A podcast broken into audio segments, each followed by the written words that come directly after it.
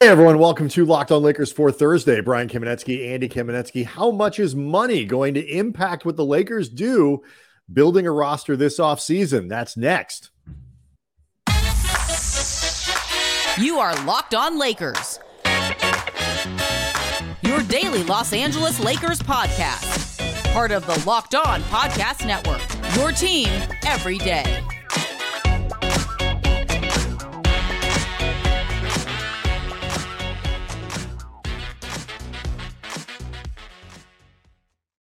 Thanks to everybody for making Locked On Lakers first listen of every day, Monday through Friday, no matter how or where you get your podcast. It's always going to be free. It's never going to be behind a paywall.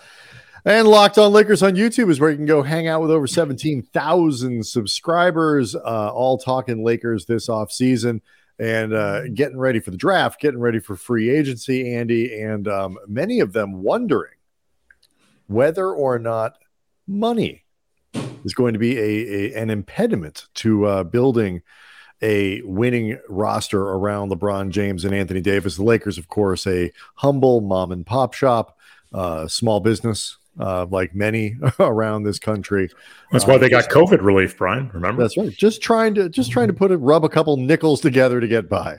Yeah, they uh, ended up returning that money. But it's it's um right call. We make the joke, and it is occasionally funny, as it was during the you know, say the Warriors series, for example, to refer to the Lakers as just a humble little startup. Um, Going up against big tech money. That's right. and you know, you know, so you know, it, it's fun to make the jokes, and the Buss family is, by any normal standard, incredibly rich. But um, money is a different thing for the Lakers, uh, where the family wealth is tied up entirely in the team uh, compared to other teams around the league. So, um, the question of things like luxury tax payments and all of that is always and has always been a, a an issue with this team. Uh, and it's made even more complex this offseason because the rules of the new CBA are such that the there are real penalties for passing what is uh, being referred to as the second apron uh, in terms of payroll. It's about $17 million above the luxury tax. It's a second apron at which, Andy, the penalties for passing it become really significant. It's not just financial. It's, you know, you can't use exceptions and you can't, you know, pick up players off the, uh, that have been you know that have been uh, off the you know the waiver wire. Um, what do you call that at the end of the year? You know the the released buyout market. Thank you. I couldn't come up with the name. Um, just gonna keep fishing for that until somebody saved me, flailing no, about. I was willing to let you drown. no, I appreciate it. the entire first segment is me trying to come up with the words buyout market.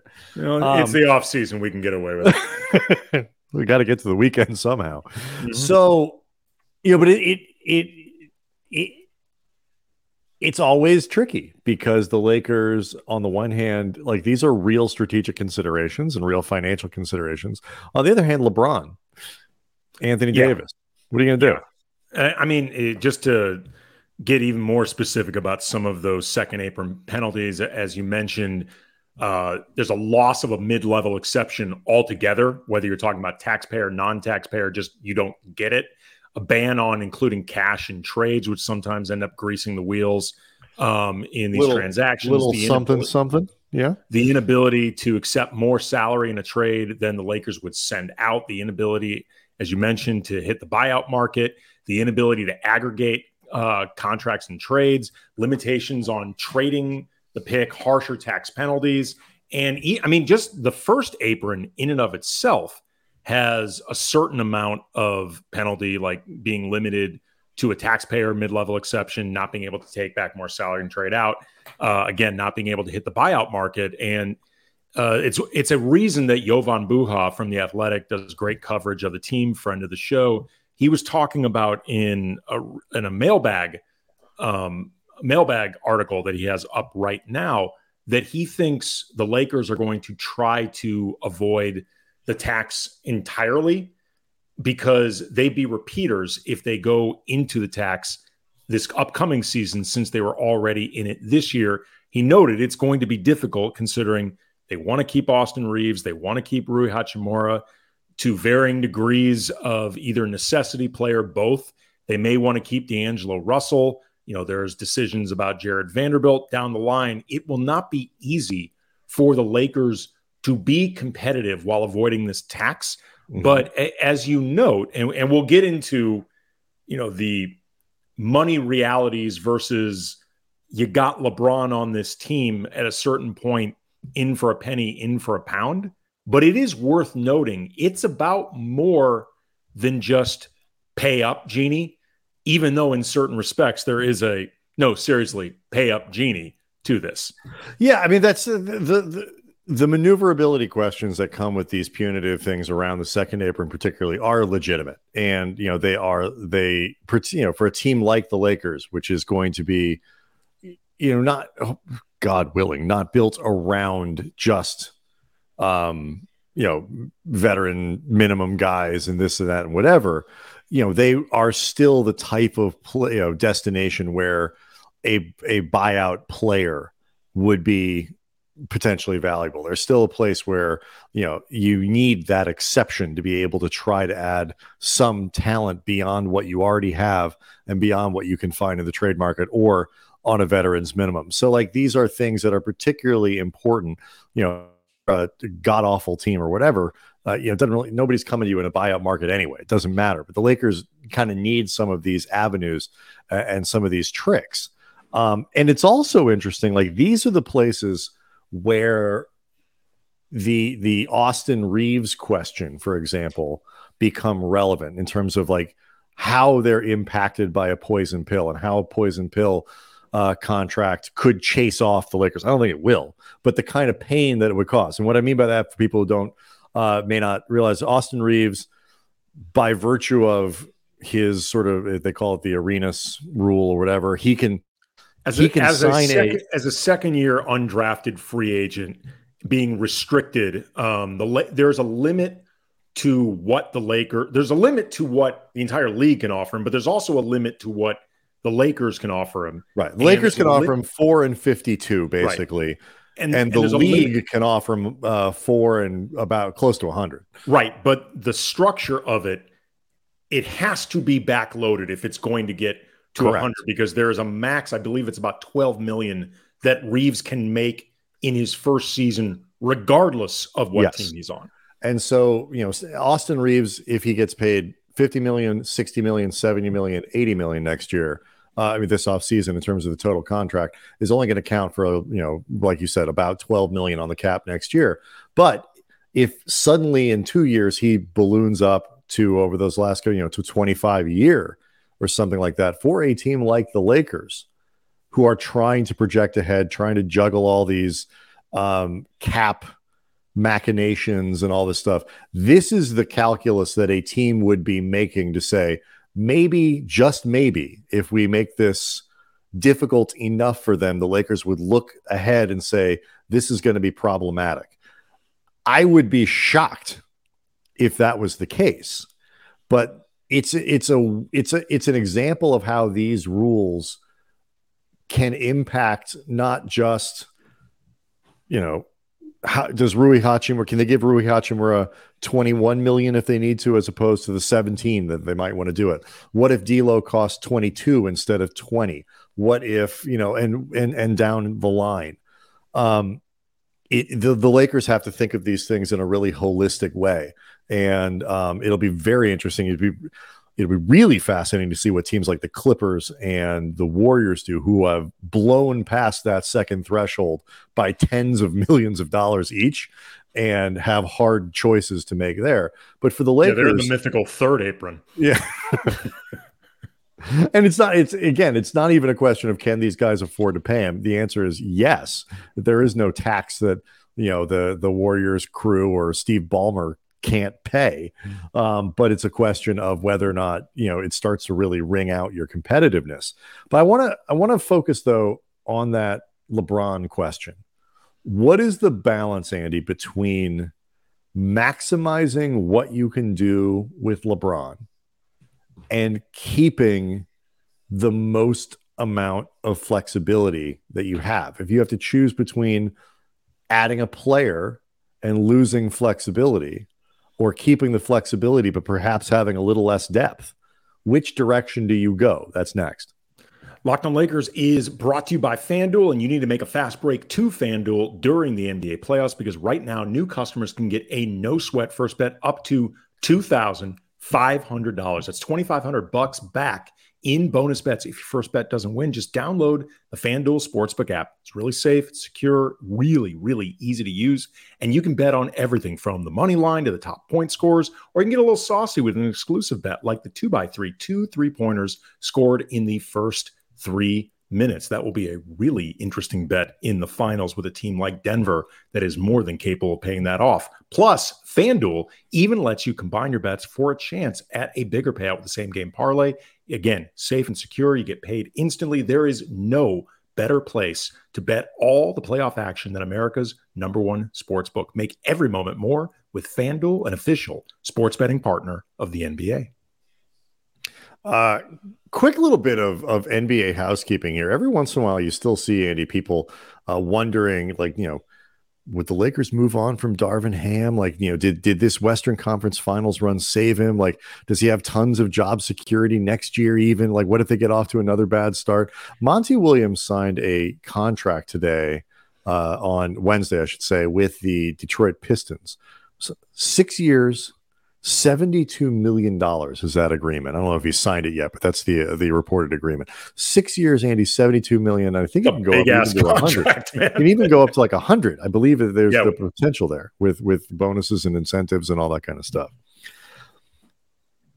every coach in the league basically their job security might have gone up considerably particularly for a team like the lakers where it's considered a premium job where you're looking at premium coaches Darvin Ham wasn't in any real danger. You know, the the Western Conference Finals run solidified him for sure. The Lakers, I think, are very pleased with where the, where they ended up.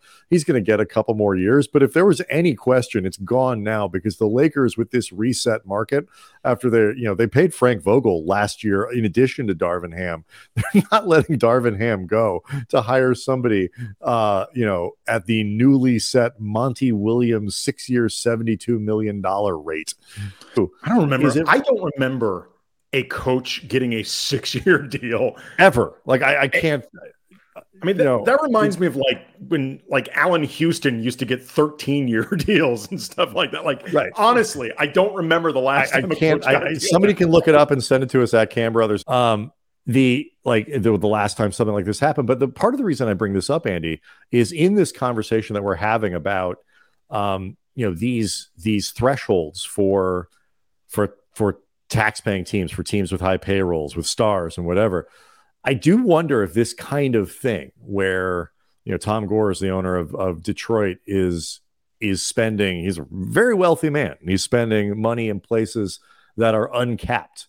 Coaches are uncapped. Um you know training facilities are uncapped. The medical staffs and all these other things if the, if we're going to see a bit of an arms race in those aspects of the NBA where teams are still free to spend any amount of money that they want because payrolls are going to be in theory a little bit more limited. I just I it it it got my attention in that way, you know, like when Steve Kerr goes back on the market, what's that contract going to look like? You know, championship caliber coaches the, the, the CB these CBAs always have sort of ripple effects in different ways. And I'm wondering if this kind of thing could become more common where higher profile coaches or sought after coaches get huge deals from very wealthy people. Just got me thinking. My guess is it won't, um, just because I think for the most part, teams that were willing to pay the highest premium for the highest talent were always willing to do it anyway. Um, and the teams that won't aren't going to do it regardless of what the CBA is because the same the old CBA was being treated by them as too punitive to spend. So in a new CBA that is actually more punitive, I I don't see it changing. But anyway, so get back to this LeBron question. The Lakers are really are in a tricky spot. We've talked about it a bunch uh, since the end of the season, uh, you know, and every dayers. I think this is going to be a, a theme that we get into throughout the off season. I am of the opinion, I think you agree, that the Lakers, if you're going to be a team that is built around LeBron, first, you're going to need to try to go for it as much as you can. You you know, you you use the phrase in for a penny, in for a pound. I think there's a lot of truth to that.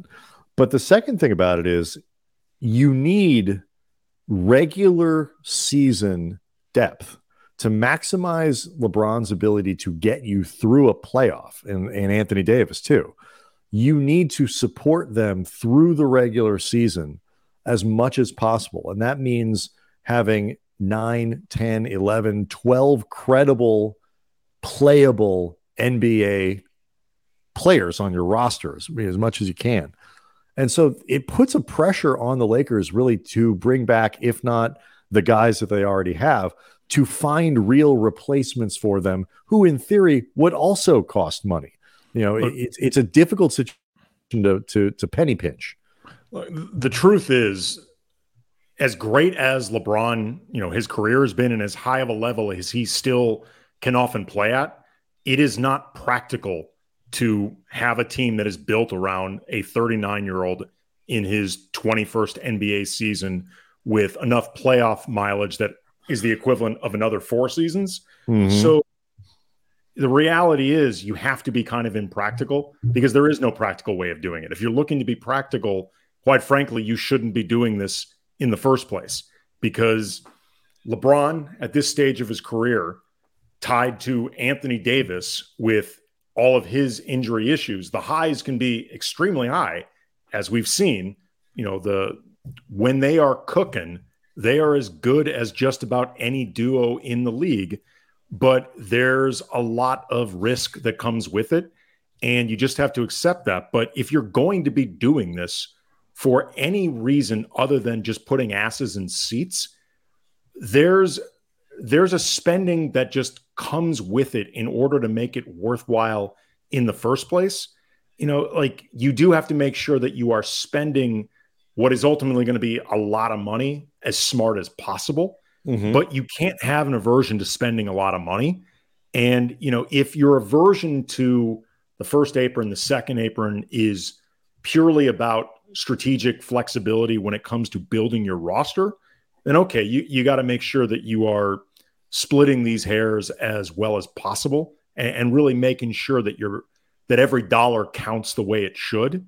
But if you're concerned about it just because of the tax, it's unacceptable. I mean, like right. at that just point, you don't want to just because you don't want to pay the money. Well, you're just you're not right. serious about this. again, like unless you are having LeBron there primarily because you want to make sure that you are selling tickets, and I guess in the case of the Lakers because you often don't know what to do with yourselves unless you have a superstar to to market and to you know help anchor your franchise's identity you ha- you have to be all in otherwise there really is no point um as far as as far as the best way to go about doing it i'm inclined to think that it's probably retaining their name guys you know rui it's Reaves, it's probably D'Angelo Russell because you're not going to have the means for replacing him if you let him walk. Like you can't. Like you won't mm-hmm. get that space back. And I think the sign and trade market for D'Angelo Russell is going to be as soft as the free agent market for D'Angelo Russell. Not impossible, but I think it will be soft. And I think ultimately there's no team in the league that needs D'Angelo Russell more than the Lakers. And the late D'Angelo needs the Lakers as much as they need him. But yeah, I think I, mean, I think that's the ultimately the best way to go about doing this. It's it's the it's the question, and we can we can keep talking about this after the break. It's that question of if you start to approach it and your choice is a player or flexibility, a player or all the stuff that you can do, you know, by staying under that second apron. That I think is where the Lakers are going to face some tricky decisions. Obviously, depends on the player, you know, but like, you know, I can picture scenarios in which, you know, bringing back Lonnie Walker on a you know whatever deal the Lakers can offer him, you know, the seven and a half million or whatever the the, the raise they're able to give him, um, which would be pretty decent, you know, versus a veterans minimum guy where like you might have to let Lonnie walk or a player of reasonable value in order to keep that flexibility versus losing the flexibility but adding you know making sure you have a a, a potentially valuable player on your roster those I, I, the lakers are going to be close enough there where i think those kinds of difficult strategic basketball decisions are going to be on the table. And it's going to be it's going to be interesting to see how the lakers do it. And it's going to be interesting to see how all the teams that are are in this ballpark kind of approach it because everyone is new to these rules. And there's there is no blueprint yet for the right way to do it. It'll probably be pretty apparent in a couple years the best way to go about it but it's not clear yet i mean you're going to start asking yourself questions is lonnie walker better than anybody you would get on a taxpayer mid-level because if if lonnie's salary ultimately pushes you to a place where you don't have a mid-level at all but lonnie's better than anybody you would get with that mid level anyway, then it makes sense just to have Lonnie. Sure. If, say, Dennis Schroeder is better than anybody you'd get on a mid level and you can keep your mid level exception, then it would make sense to say, let Lonnie go, sign Dennis Schroeder for most, if not all, of your taxpayer mid level, and you become a team that's somewhere either below the 169 threshold or somewhere in between that 179 i think is i think is the number they're looking at for right so but but it's but but it's also the other ones too. Um, there's all those little things that go along with it. I the, as as the situations get closer to me like where the lakers really are you know making these choices and it'll depend you know it's where the extra it's where 18 million versus 20 million for Rui becomes an issue. It's where 17 versus 19 for D'Angelo, whatever it might be. All these little numbers that otherwise wouldn't make a huge difference could. You mentioned uh, D'Angelo and Dennis Schroeder. Interesting comment that was left on the Locked On Lakers YouTube page regarding their potential uh, ability to return and what they might get paid. And so uh, let's get to that next. So this comment from professional English, Andy. If D'Lo walks, turning down what the Lakers offer him, will quickly see. Uh, he'll quickly see how Dennis felt, meaning Schroeder, after turning down his offer a couple years ago. Uh, the bag, as he so uh, notoriously fumbled. I thought that was. I mean, I get what uh, professional English is getting at, I do think contextually, though, the Lakers and D'Angelo are in a in a different spot.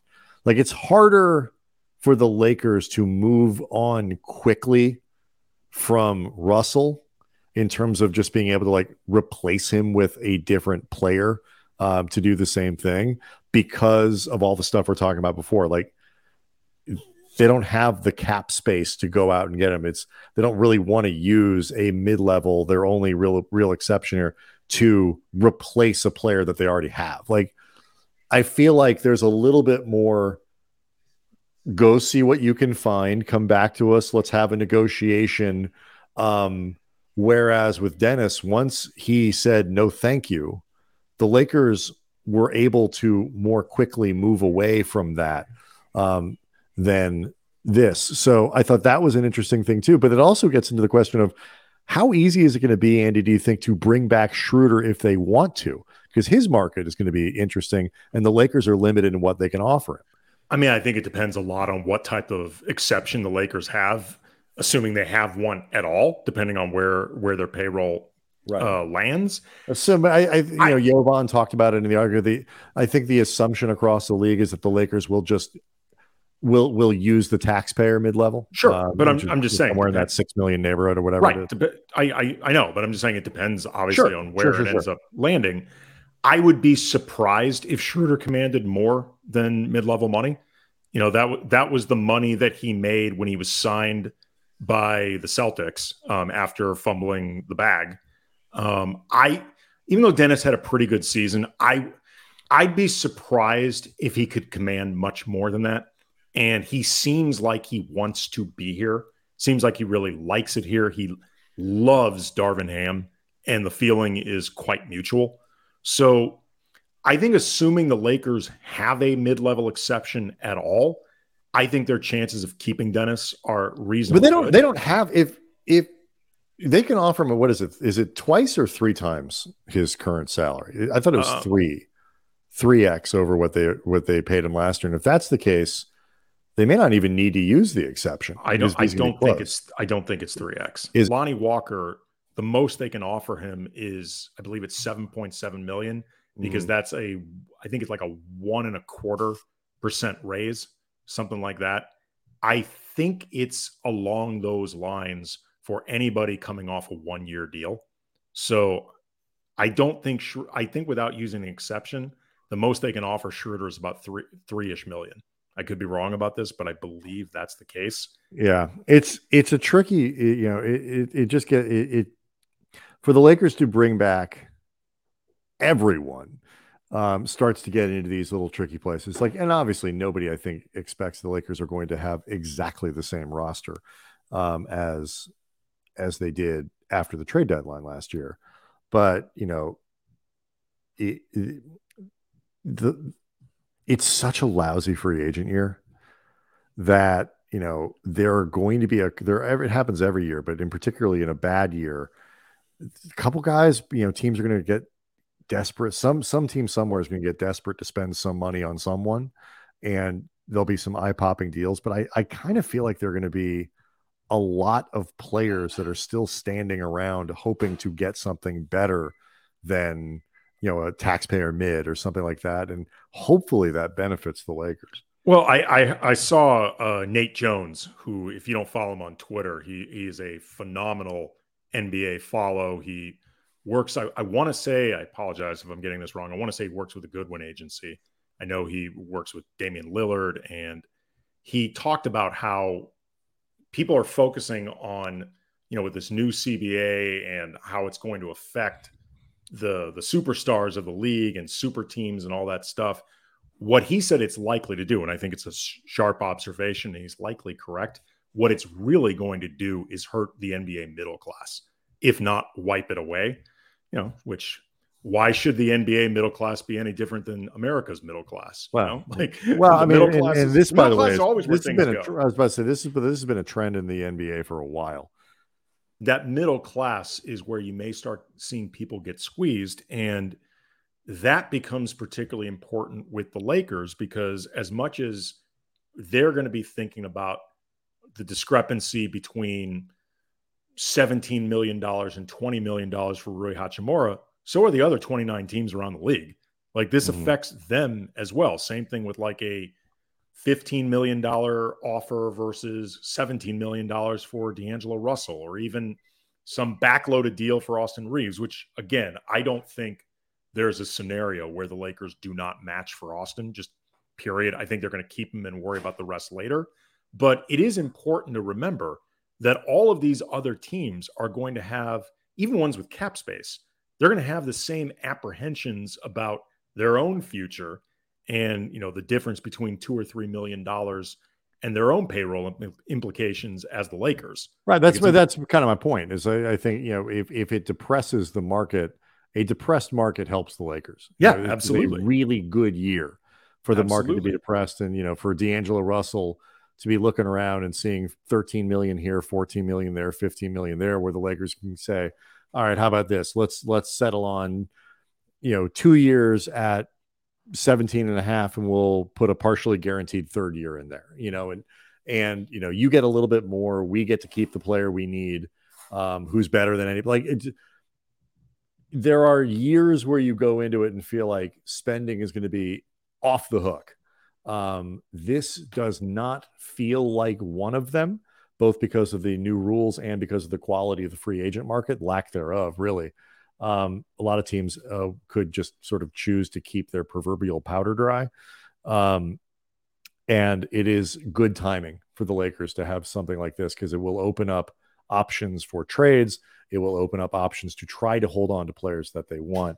Um, something to look forward to, Andy. I was asked an interesting question uh, today, doing on Wednesday, doing the Roger Lodge show in, uh, in LA, of course, longtime host in Orange County, about the players on the Lakers with the greatest upside um, so that is something that uh, we're going to get into on Friday because the answer to that question really gets into how the Lakers are constructing this roster and again what it means to build something around LeBron around LeBron and AD. Also, Lock- too, uh, real quick, um, as far as building around LeBron and AD, um, some details I want to get into on Friday involving Malik Beasley and Mo Bamba as trade assets. Oh yeah, they they can be, but the way is very particular, which in turn may I think, very directly impact who the Lakers could take back in a trade for them. So we'll get into that on Friday as well. Plenty to look forward to. All of this stuff becomes super relevant as uh, the Lakers in the league uh, approach the NBA draft. We'll also talk a little bit about the NBA Finals, which kick off and uh, could give the Lakers a little bit of a barometer as to where they stand vis a vis the rest of the league. So, all that coming up uh, Friday and into next week. Locked on Lakers on YouTube is where you can go to see the show. Everybody have a great night. We'll see you tomorrow.